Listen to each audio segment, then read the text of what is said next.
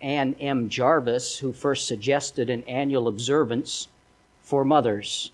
At a funeral for her mother, she passed out carnations to every person that attended. This was on May 10th, 1908. And within a few years, Mother's Day was observed in a number of large cities in the United States. Then on May 9th, 1914, President Woodrow Wilson proclaimed the second Sunday in May would be observed as Mother's Day. The purpose of this was to express public expression of our love and reverence for the mothers of our country. Somewhere between the youthful energy of a teenager and the golden years of a woman's life lives a marvelous person we know as mother.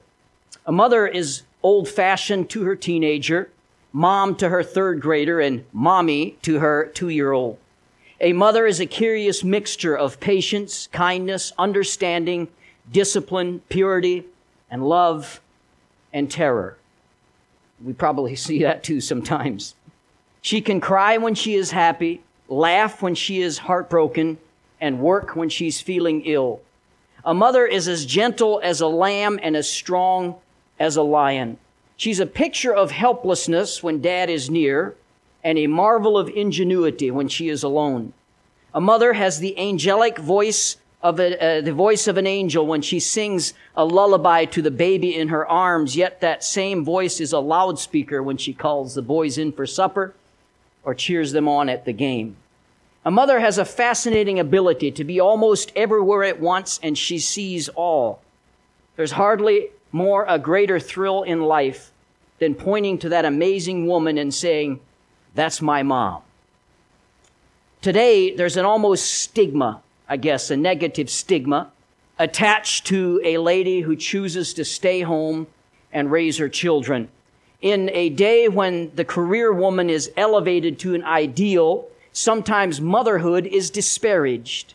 I love the story that Tony Campolo tells of his wife, Peggy, who, when they had small children, she decided that she would stay home and raise them, even though she was a brilliant woman with an earned doctorate. Sometimes they would go to events that would have snobbish women at them who kind of looked down at homemakers, and they would ask that dreaded question, "What do you do?" She came up with an answer. This is what she would say: "I'm socializing two Homo sapiens in the dominant values of the Judeo-Christian tradition in order that they may be instruments in the transformation of the social order and might realize the eschatological potentiality of utopia." "And what do you do?" "Well, I'm just a doctor," or "I'm just a lawyer," would be the response to that. Hey, you're not just a mother. You are a domestic engineer, you're a chef, you're a comforter, you're a stylist, you're a laundry worker, a taxi driver, you're a comedian, even though your jokes will never reach dad joke proportions, but you're a cheerleader, you're a nurse, you're a hairstylist, you're a psychiatrist. And how are you paid? Well, hugs and kisses when they're young, contempt when they're teenagers, annoyance when they're young adults, and adoration when they have kids of their own. As we look to the friends of Jesus, and we've been looking at different people, today we look at his first and the best friend he ever had. We see the one who nursed him, changed his diaper, made him feel safe. She cheered him as he took his first step. She removed the splinters that he got from Dad's carpenter shop. She was his greatest supporter, loved him like no one else did. In fact, she was there when he drew his very first breath, and she stood by his side as he struggled for his last. She's the only human being that was there for his birth and his death, and we're, of course, talking about his mother. Today we consider Mary. Let's start reading, if we would, at Luke chapter 1, verse number 26. Luke 1, 26. "And in the 6th month, the angel Gabriel was sent from God into a city of Galilee named Nazareth, to a virgin espoused to a man whose name was Joseph, of the house of David, and the virgin's name was Mary. And the angel came in unto her and said, Hail, thou that art highly favored, that the Lord is with thee. Blessed art thou among women. And when she saw him, she was troubled at his saying, and cast in her mind what manner of salutation this should be. And the angel said unto her, Fear not, Mary, for thou hast found favor with God. And behold, thou shalt conceive in thy womb and bring forth a son, and shall call his name Jesus. He shall be great, and shall be called the Son of the Highest. And the Lord God shall give unto him the throne of his father David. And he shall reign over the house of Jacob forever, and of his kingdom there shall be no end. Then said Mary unto the angel, How shall this be, seeing I know not a man? And the angel answered and said unto her, The Holy Ghost shall come upon thee, and the power of the Highest shall overshadow thee. Therefore also that holy thing which shall be born of thee shall be called the Son of God. Talking today about the friend of Jesus, Mary. Father, I pray you'd help us as we look to honor mothers today, but also to challenge each and every one of our hearts from your word. May you be with us as we do so in Jesus' name. Amen. Let me begin by dispelling some myths about Mary. Over the years, she has been deified by some, given a position that she would have never agreed to, nor did the Bible ever attribute to her. There are those that hold to the doctrine of perpetual virginity, which means that Mary was a virgin all of her life, but the Bible clearly dispels that myth in Mark 3 when it talks about Jesus having other brothers and sisters. Mary had children after Jesus with Joseph. Still others say that Mary, after she died, was raised from the dead and ascended to heaven, and now she's our mediator in prayer. But the Bible absolutely dispels that as well. Mary was a wonderful, godly woman, but she is not our mediator. The Bible says in 1 Timothy 2:5, and this couldn't be clearer, for there is one God and one mediator between God and man, the man Christ Jesus. Not Mary, but the Lord Jesus Christ. Mary, above anyone else, would be appalled at the fact that she is worshipped today. And by the way, this goes back all the way to the days of Jesus. You might not realize this, but the Catholics didn't invent this theory. They maybe capitalized on it, but many people have gone this route all the way back in Luke chapter 11, verse 27. And maybe you've heard it before, but the prayer that Catholics will pray to Mary goes like this: Hail Mary, full of grace, the Lord is with thee. Blessed art thou among women, and blessed is the fruit of thy womb. Now, in Luke 11:27, listen as I read this and see if you can't see the similarity. And it came to pass as he spake these things, Jesus, a certain woman of the company lifted up her voice and said unto him, Blessed is the womb that bare thee and the paps which thou hast sucked. Jesus quickly shut that down. He says, Nay, rather blessed are they that hear the word of God and keep it. Mary is not to be worshipped. She is not to be lifted to some sort of godlike figure. It is a tragedy that people have made idols out of her and essentially worship her, because that is not what the Bible proposes at all for Mary. However, she was a godly woman. She was a woman of great character. And just because she is not elevated to the position that some people put her does not mean we can't learn some lessons from her. She can and should be honored as a woman of great faith. In the Bible, she's called the mother of our Lord. She is called highly favored among women. Mary deserves a great deal of respect among Christian people.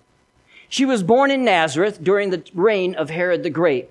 She spoke Aramaic with a Galilean accent, but she lived in a multilingual world. The people around her, the soldiers, spoke in Latin. Greek was the language of education and business. Hebrew was the language of the religious life. She was a part of the peasantry, which included people with different trade skills. A typical family home that she might have been raised in consisted of 3 or 4 houses with 1 or 2 rooms each that would be built around an open courtyard, and the relatives would share a cistern, an oven, and a millstone for grinding, and domestic animals would live there with them as well. Mary would have grown up doing household chores and many other things that would have kept her busy. And by the way, it is a good thing for us to teach our children to work. Amen? That is something that is being lost today. If hard work is the key to success, many people would rather pick the lock. But hard work is important for success. You will not see success without hard work. I like Vince Lombardi. He said the only place you'll find success before work is the dictionary. But in life, you're going to have work before you have success. There is an epidemic today of laziness in our culture. And if you teach your child to work, you're going to put him on a fast track to success. Just last month, I was reading a Wall Street Journal article, and it talked about Kip Comforti. He owns a package shipping company in Pennsylvania, and they interviewed him because for years he's been hiring college students and high school students to come and work at his facility. And he was tired of these young employees who would arrive late, they'd call out often. When they were there, they'd play on their phones instead of doing their jobs. And so about a year ago, he started to recruit people that are more likely to carry AARP cards than the newest iPhone. And this is what he said. The learning curve is a bit longer, but once they get it, it's so refreshing. Their shift starts at 9 and they show up at 8:50 ready to go. It's their work ethic. And the article goes on to talk about how older workers are more and more in demand in companies today. 75% of people over the age of 65 say that hard work is very important. Just over half of 29 and under people say that hard work is important. We're losing youthful ambition. And that's why people 55 years and older are the fastest growing segment in our workforce, according to federal data today. I'm simply saying we ought to be teaching our kids to not be afraid of work. Amen? Work is a good thing. Even a mosquito doesn't get a pat on the back until he goes to work, all right? Our kids ought to as well. Some of our kids are so lazy today, if they got an award for it, they'd send you to pick it up, all right? We need to teach our kids to work, and Mary would have had a good work ethic. She would have been eligible for marriage as early as 13 years of age, which was about the age when the angel came to her. Mary lived with Joseph and Jesus, and then after Jesus was born, there was James and Joseph and Judas, 3 sons that she had, and Simon, 4, and at least 2 sisters, according to Mark 6:3.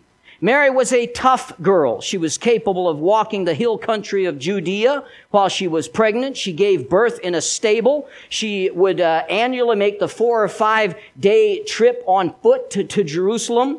She would engage in hard labor at home. As a Jew, she had heard biblical prophecy throughout her entire life, and she too would have expected the promised Messiah to come one day. And lo and behold, she became part of that prophecy. She became part of that plan when the angel declared to her, "And behold, thou shalt conceive in thy womb and bring forth a son and shalt call his name Jesus." Now, boy, you would think that giving birth to the Son of God, giving birth to the Messiah, would carry some fanfare and prestige. But the beginning of Jesus' humble life was very difficult for Mary. She gave birth to Jesus about 90 miles away from home. She did not give birth in a sanitary hospital, but a stable. She did not lay her newborn baby in a crib, but in a manger, in a feeding trough. And then Mary and Joseph had to flee to Egypt for 2 years because there was a price on the little boy's head. When they came back, Matthew 2:21 tells us that Joseph wanted to settle in Judea, which of course would make a lot of sense. Because why go back to Nazareth where everybody thinks that Mary had an affair? Everybody thinks that she's an adulteress. Why would you go back there? Judea would be a fresh start. They could start over. But God made it clear that they were to go back to that difficult place and live in Nazareth. And Mary lived the rest of her life under a cloud of suspicion.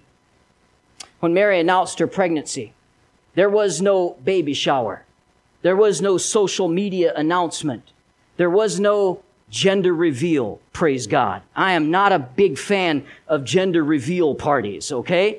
And I like when people just tell you, that's how we used to do it. It's going to be a boy or it's going to be a girl without this big fanfare. Plus, aren't we supposed to wait till they get to the wise age of 5 so they can choose on their own?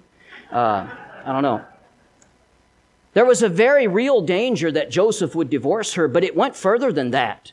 There was actually a danger of her life. Deuteronomy chapter 22 dictates that she should be stoned to death if she committed adultery. And to the eyes of those around her, that's exactly what she had done. And so she was in danger of very much in the beginning. Although she was not killed, there was a shame that hung over her all the days of her life. But here's what I want you to grasp about Mary. Mary was more concerned about the will of God being done in her life than she was about her own comfort and her own reputation. One thing that we may not realize is that Mary was responsible for much of the Gospels. It was her that would have recounted the birth story to Luke. It was her that would have recounted the story about Jesus at age 12. And I wonder if there was any inkling in her mind the tremendous impact to the millions and billions of people that would be born after her if the stories that she told about her life, which became our Holy Scriptures in the Bible, Luke chapter 2, which we celebrate every year at Christmas. Did she know the impact of what she would do? Probably not. She was just a mother. She was just being a mother. It was, it's something for us to recognize that God has given you, Mom, the same gift that He gave Mary. You may not be the mother of the Messiah, and you say, you have no idea. Amen. We're not the mother of the sons of God. But when Mary was standing by the cross, I believe with all my heart, she saw that scene as a mother. I don't believe for a minute that Mary was standing there and thinking, well, this is the price of redemption. Good on you, Jesus. No, she was a mother. She had her heart being torn in two because she was watching her innocent boy try to draw a breath. And I'm simply saying that Mary was a mother just like you are a mother. She felt the pain that you feel. She experienced the frustration that you experience and so much more. You may not be the mother of the Son of God, but you are raising God's children.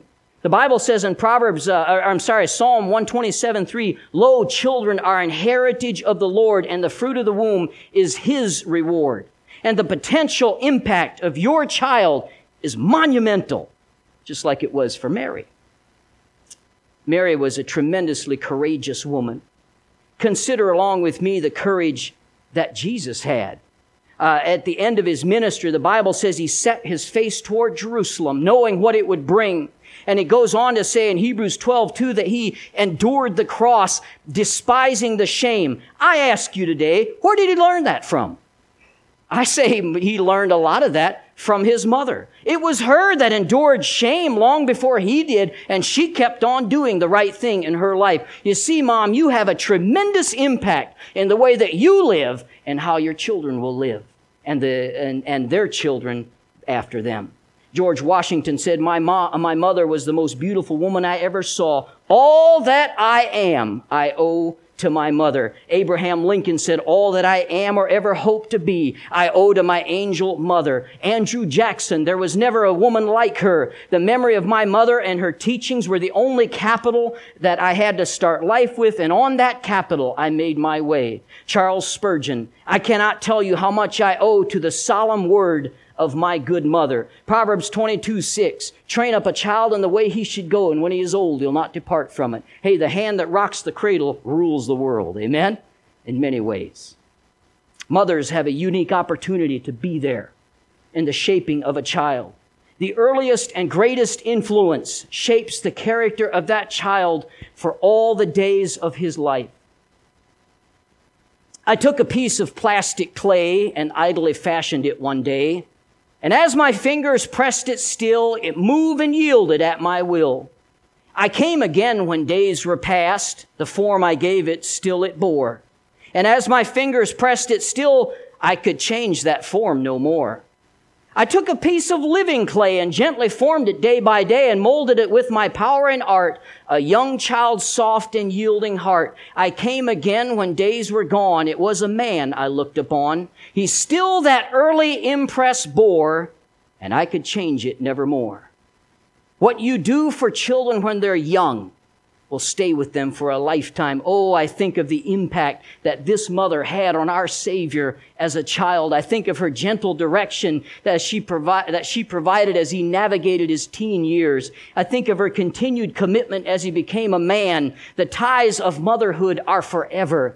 A mother's love cannot be chilled by selfishness. It cannot be daunted by danger, and it cannot be stifled by ingratitude. She sacrifices every comfort and loves even in disgrace. Dear friend, if you have a godly mother today, don't take her for granted. Amen.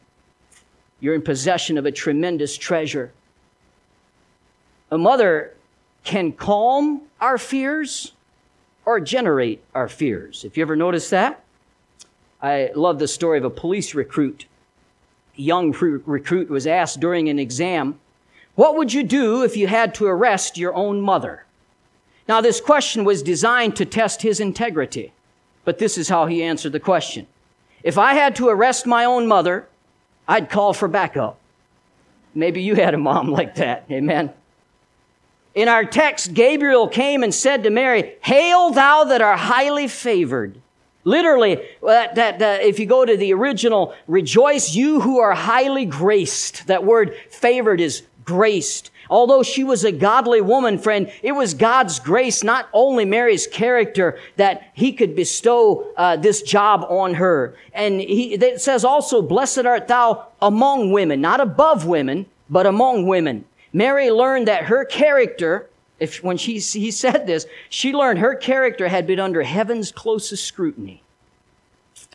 Ever since Eve, God had been looking for a woman to raise the Savior child, one who would have the honor of becoming the virgin mother of God's incarnate Son.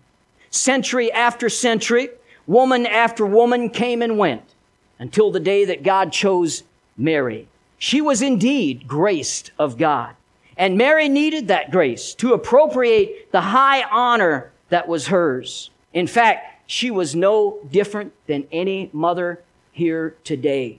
You see, here's our mistake sometimes. As mother, not that I'm a mother, but some mother's mistake maybe, would be to look at Mary and see perfection. Mary wouldn't mess up like I mess up.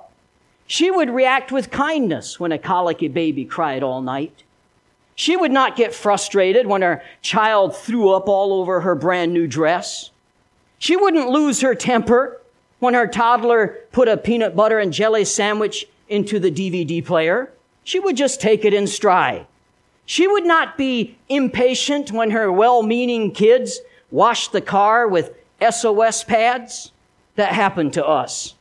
I'm not going to tell you how I responded. It was with grace and love.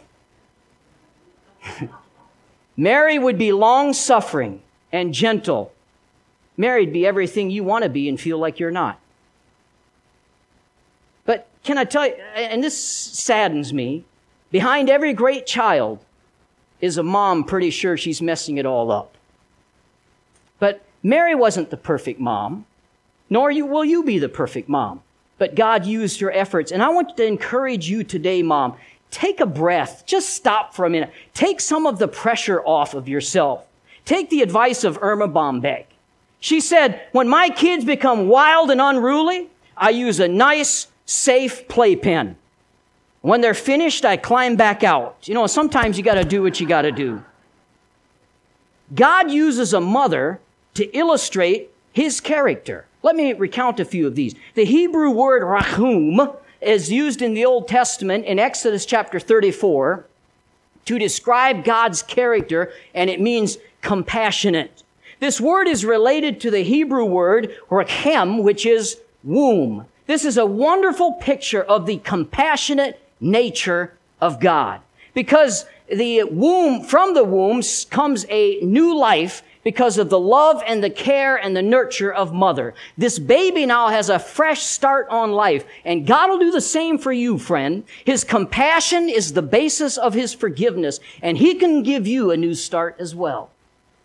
As a mother with her child, God is there to help and strengthen you to do what you're made to do.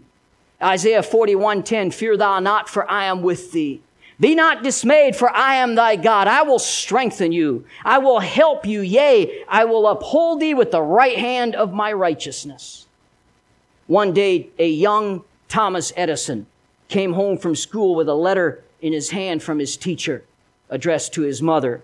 As the mother unsealed the envelope and read the letter, her eyes began to fill with tears. Overcome with emotion, as her son was waiting to know what it said, she read this letter to little Thomas Edison. "Your son is a genius. This school is not advanced enough and doesn't have the teachers to teach him. Please teach him yourself." Thomas, after hearing those words, was motivated and inspired. And she, of course, did teach him. Many years later, his mother passed away, and at her home, putting things together as you do, he came across this folded letter from the school. And he read the letter, but it was a different letter than his mom had read to him. She had not read what was on the letter. The letter said, your son is mentally addled. He can no longer attend our school. He is expelled. Please teach him yourself. But the mom saw what the school did not. And it led a great question from author Ilian Jones. I ask you, who was greater, Thomas Edison or Thomas Edison's mother? I'm grateful for her. She made an impact in our lives forever by investing in him. Your impact, Mom, can build or tear down, and I ask you and encourage you to invest wisely. Truly, your greatness can be outlived in your children. A mother's love is the fuel that enables a normal human being to do the impossible. God's presence in your life can also sustain you through the worst of times.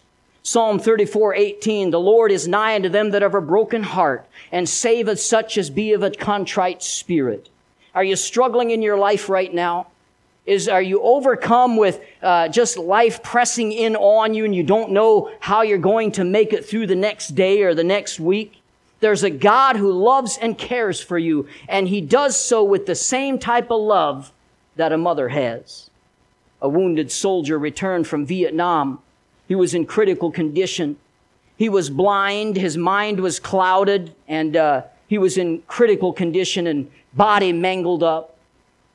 His mother traveled over 2,000 miles to be by his bedside, and as she entered the hospital room, she didn't say anything. She just laid her hands on his brow. Instantly, he said, Mother, is that you? Mother, it must be you. She hadn't spoken, but he knew her by the tender touch of her hand. And I tell you today, that's the way it is with our God. We can't see him, but we feel his touch on our lives. We can't speak to him and receive an audible answer, and yet we leave his presence calmed and comforted and consoled. And how do we do this? I dare say many of us learned this from the gentle touch of our mother. Mom, I want you to know today that you have value you cannot even imagine. Don't define your success as a parent based on your failures. Failure is an event. It's not a person. And so we need to treat it as such. Shake off yesterday's mistakes and missteps and determine today to embrace your God-given role as Mary did. She said this in verse 38, Behold, the handmaid of the Lord, let it be to me according to thy word. Basically what she's saying is, God, I don't understand all this. I don't feel able or qualified, but if you put this child in my life, I'll do my dead level best to raise him according to the nurture and admonition of the Lord. And that's all God's looking for. He's looking for a willing heart. Just a word to those of us who still have our mothers with us, especially those who still have their mother at home. Do you know what you can do to make the challenge of motherhood more rewarding for your mom? Express your gratitude to her. Amen? How many times, every time we go to a restaurant, we leave a tip. Amen? What about leaving a tip at home for your mom? Wouldn't that be a good thing? And don't be chintzy. Leave tips once in a while. And that'll make her happy, I'm sure. I recently read the story of Marian Anderson. She was a famous contralto who won worldwide acclaim as a concert soloist. She was once asked by a reporter, what is the greatest moment of your life? What was the greatest moment of your life? And she had a lot to choose from. In 1955, Marian Anderson became the first black woman to sing at the Metropolitan Opera in New York. And then it came the night that she gave a private concert in the White House to the Roosevelts and the Queen of England. In 1963, she was awarded the coveted Presidential Medal of Freedom. Then there was that Easter where she stood at the Lincoln Monument and sang for 75,000 people. But when the reporter asked her, what was the greatest moment of your life? This was her answer. The greatest moment of my life came on the day I was able to call my mother and tell her she didn't have to work anymore. Being a mother is a difficult role, but you can help it along. Find a fresh and new way to let her know how much you appreciate her and how grateful you are for her. I challenge you today, if you're able, to make sure today that your mother knows how much you appreciate what she has done for you. Jesus did that, even making her a priority while he's hanging on the cross, suffering in his last moments. He made sure somebody was there to care for his mother. One of his last thoughts was for her. Mary was still alive when the new church emerged. Luke tells us that she was in the upper room in Jerusalem with the 11 and 100 others in Acts chapter 1, verse 14. The last mention of Mary came when the Holy Spirit came on her and many others on that day of Pentecost in Acts chapter 2. And that's the last we see of her on the pages of Scripture. She remained, according to John 19:27, she spent the remaining years of her life in John's home. We don't know whether John lived, maybe at a home in Jerusalem or in Ephesus or both. There's some evidence that Mary moved to Ephesus with John and was a part of that Ephesian church where Timothy was the pastor. Can you imagine being the pastor of Jesus' mother? Tradition says that Mary died in A.D. 43, and then another tradition says she died in A.D. 48, and there's really no way we have of confirming either date, but more important of how and when she died is how she lived and what we can learn from it. She leaves behind a legacy for mothers and followers of Christ alike. But she was the first and final friend of Jesus. She was there at the beginning, and she was there at the end. She was a special lady, favored among women, chosen by God from thousands of others, all because he had a special job for her, a job so special it's only given to the right person. We needed her to be a mother. It's the same job he's given many in here this morning. God looked out over the world and he chose you. He chose you to be the child of who he sent you. And today we lift you up. We honor you and we pray for you. And I hope that this is an encouragement that, of course, we can always do better in the job that God gives us. But we need to not let ourselves get discouraged in the work. You continue on doing your best for God. And I hope that the way that God commissioned Mary and she carried it out and she did a good job. She wasn't perfect. She messed up. We didn't even get into it, but there was one point in Jesus' life when Mary said, yeah, he's crazy. We maybe talk about that another time, but there was a point in Jesus' life, he's beside himself. So she wasn't always on point, but overall she did a great job. She obeyed God and she was faithful. She was there in the beginning. She was there in the end. And I hope that you can make the same impact in your child that she did in the world through hers. All right, let's have every head bowed, every eye closed. I'm going to ask you three questions. When was the last time you thanked God for your mother? When is the last time as a mother that you sought his aid? And then finally, are you living the kind of life that would make your mother proud? With those three questions in mind, would you stand along with me as she begins to play? The altar is open. If you're here today and you're not sure of your eternal home in heaven, there's somebody can take a Bible today and show you how you can know. Maybe there's somebody here that needs to just get on their knees before God and make some things right. The altar's open as she plays.